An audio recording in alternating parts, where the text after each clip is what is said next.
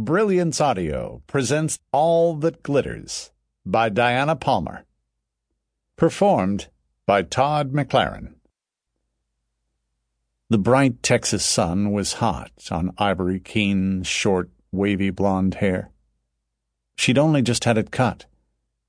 Its natural wave gave it golden highlights, adding to the soft radiance of her oval face with its creamy complexion and faintly tormented, warm gray eyes.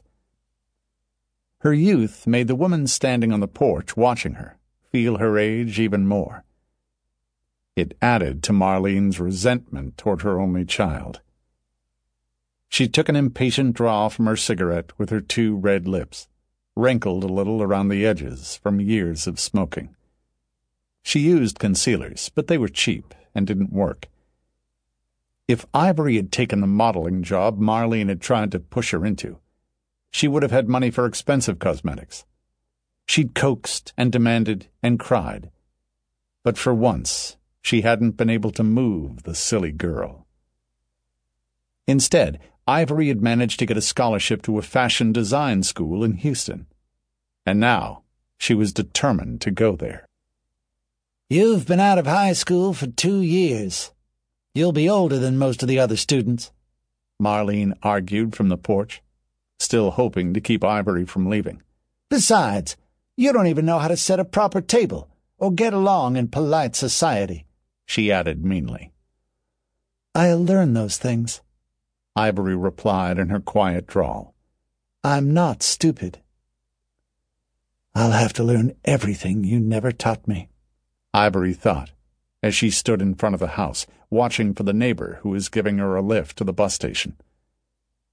Her mother had never been sober long enough to teach her much, except how to fetch glasses and bottles and wait on her boyfriends. She felt a chill, even in the hot sun. Come on, she called silently to her neighbor. Please come on, before she finds some way to stop me. You don't even own a decent dress, her mother scoffed. She herself was wearing a nice dress, a present from her last boyfriend. Ivory's was a homemade cotton one, an original design and nicely made, if cheap. The girl could sew all right, but one needed more than a little talent to become a famous designer. It amused Marlene that Ivory thought she had the brains or the personality for such a career. Now, Marlene knew she could have done it herself when she was younger, except that she'd never learned to sew, and she didn't want to spend every waking hour working. Ivory's slender hands clenched the old suitcase. I'll get a job. I know how to work, she added pointedly. Her mother had always made sure that Ivory had had jobs since she had been old enough to be employed. The sarcasm didn't faze Marlene, though. It was early morning, but she had already had her first drink of the day. She was moderately pleasant for the moment. Don't forget to send me some of your salary, she reminded Ivory. You wouldn't want me to tell all the neighbors how you walked out and left me to starve, would you?